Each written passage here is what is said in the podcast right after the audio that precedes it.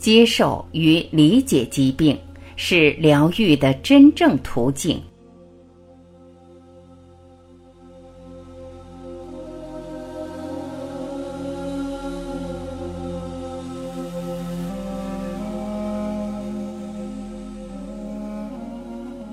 身体知道你所有的所思所想，你身体出现任何的不适与疾病，都是你内在信念和心结的反馈。你身体的每一个细胞都知道你头脑里的所思所念。你身体的任何不适和疾病，也都来源于你内在的信念。你内在积压的悲伤、愤怒。负面情绪越多，你的身体就会越容易生病，而你的每一种不适和疾病都指向内在你的信念和情绪。放下过往那些心结，疗愈心灵，就疗愈了身体。一，疾病起始于情绪。疾病与健康，这是每一个人迟早都会遇到的问题。一切疾病都起源于精神层面。除了这个人人都能看得见的物质身体，每个人也还有一个情绪体、一个心智体，还有一个灵性体。疾病一般起始于情绪体，它在物质体里表现为有某些淤塞物，通常是心智体上的一些信念造成了情绪的淤塞，最后会表现为疾病。这里说的是那些根深蒂固的信念或思维惯性，它们一般是那些关乎你自己的对与错的信念。评判会真正的在你们的情绪能量系统中制造淤堵，你正在强迫自己做那些不能真正表达你是谁、你想成为谁的事情。然而，如果你总是忽略自己的愤怒，强迫自己去做那些令自己不快乐的事情，那么这情绪就会转入地下，它会将自己从意识中隐藏起来，而在肉体中表达自己。压抑的情绪是希望引起你关注的能量，一旦它开始在肉体中表达自己，疾病就出现了。二。疾病是一种关于疗愈的提示。一般来说，每种疾病都指向一个长期忽略的内在的情绪问题，而淤堵则阻碍了能量的自由流动，那会使灵魂觉得沮丧。因此，疾病有着提示的作用，它向你指出那些需要疗愈的地方。尽管疾病看起来是负面的。你被各种症状和疼痛所困扰，但我们应该把疾病看成一个讯息或指示，这样一来就比较容易与疾病合作，而不是抗拒它了。情绪大声的讲话，他们明白无误的告诉你，你必须审视自己的内心，找到激起情绪反应的原因。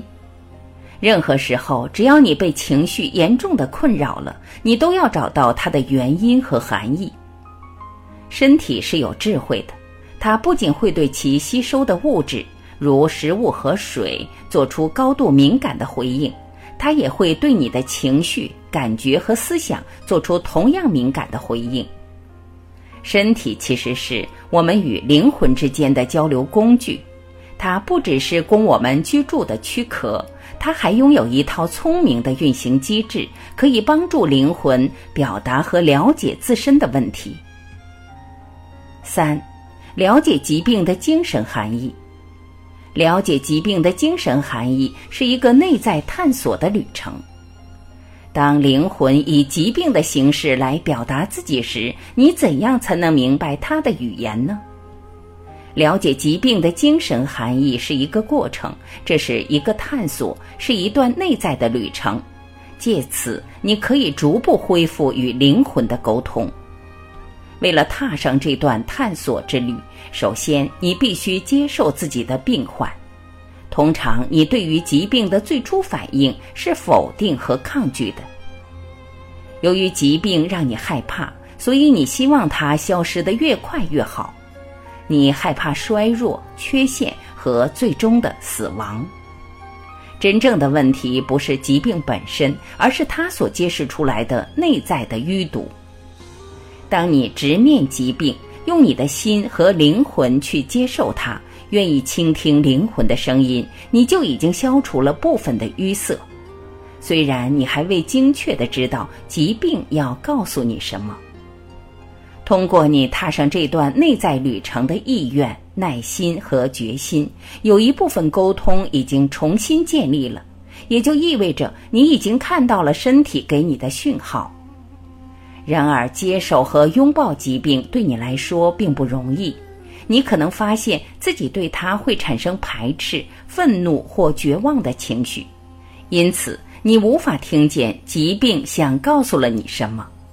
但通常来说，疾病在你身上的表现就是一个很大的提示。要真正的开始治疗，你必须全然的接受疼痛、不适、焦虑、愤怒和安全感的缺失。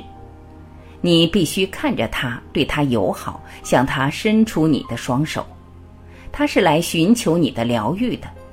疾病不是必须要尽快除掉的东西。它在此刻来到你的生活里，绝非偶然。如果你忽略身体的语言，一直抗拒疾病，你将很难明白疾病的精神本质和意义，因为有太多的愤怒和恐惧围绕着它。只有当你能够面对疾病，面对疼痛和不适，面对你的恐惧和厌恶，你才真正达到了内在的自由。拥抱他们吧。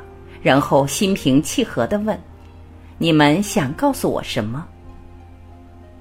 四，你才是自己身体的创造者。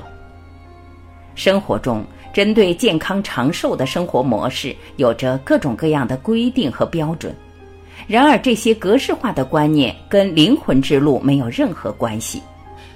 灵魂之路是非常个人化的，因此。为了找出身体遭受病患或疼痛的真相，你需要以非常私人化的方式去调整自己，抛掉所有一般化的标准和规则，在内心深处寻求自己的真相。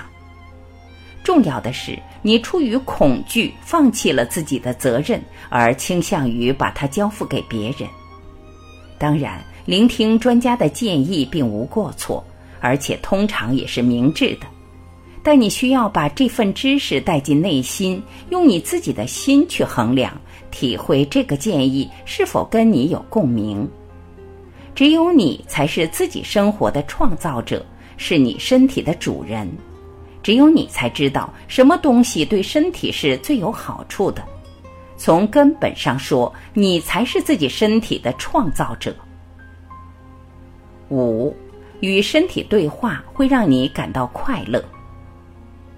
疾病代表了阻塞的情绪，其中的一部分情绪超出了我们的意识范畴，因此理解疾病或症状所表示的含义并不总是容易的，需要深入内心，彻底的审视自己，逐渐了解它想要告诉你什么。恢复与身体的密切关系是需要练习的，它不会自动的出现，所以也别轻易放弃。当你没完没了的抱怨时，试着再次审视这些抱怨吧。放松一会儿，然后用平和的念头扫过身体患病的地方，请求病痛以一个活的生命体的形式出现，以便你能跟他交谈。请求他显现为一个动物、孩子或人的模样，或者请求他显现为一个指引，无论以什么形态。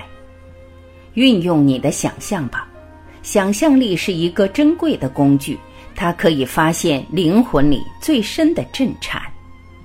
如果你这样做了，当身体以图像或感觉来回答你时，你会觉得快乐，你会为那失而复得的亲密关系而感到幸福。身体对你讲话了，它恢复了交流者的角色，这真的是一个突破。一旦你知道你可以从内在了解自己的身体，并且只有你才能这样做时，你会更加的自信，而自信又会使你更容易领悟疾病的语言。它也能令你在收到内在答案时，不会因其不符合社会的普遍观念而推开它。在任何情况下，与自己的身体保持亲密都是非常可贵的，尤其是在生病或苦恼之时。让身体讲话的途径是爱，关键是要逐步理解疾病的意义。只有理解它，它才会转变，情绪淤塞才可以消除。这就是治疗过程的运行机理，不是以这样那样的方式来与疾病抗争，而是像朋友一样接纳它。他想给你指出正确的方向，因为疾病给你带来了恐慌和苦恼。所以要理解这一点并不容易，但是接受与理解疾病才是治疗的真正途径。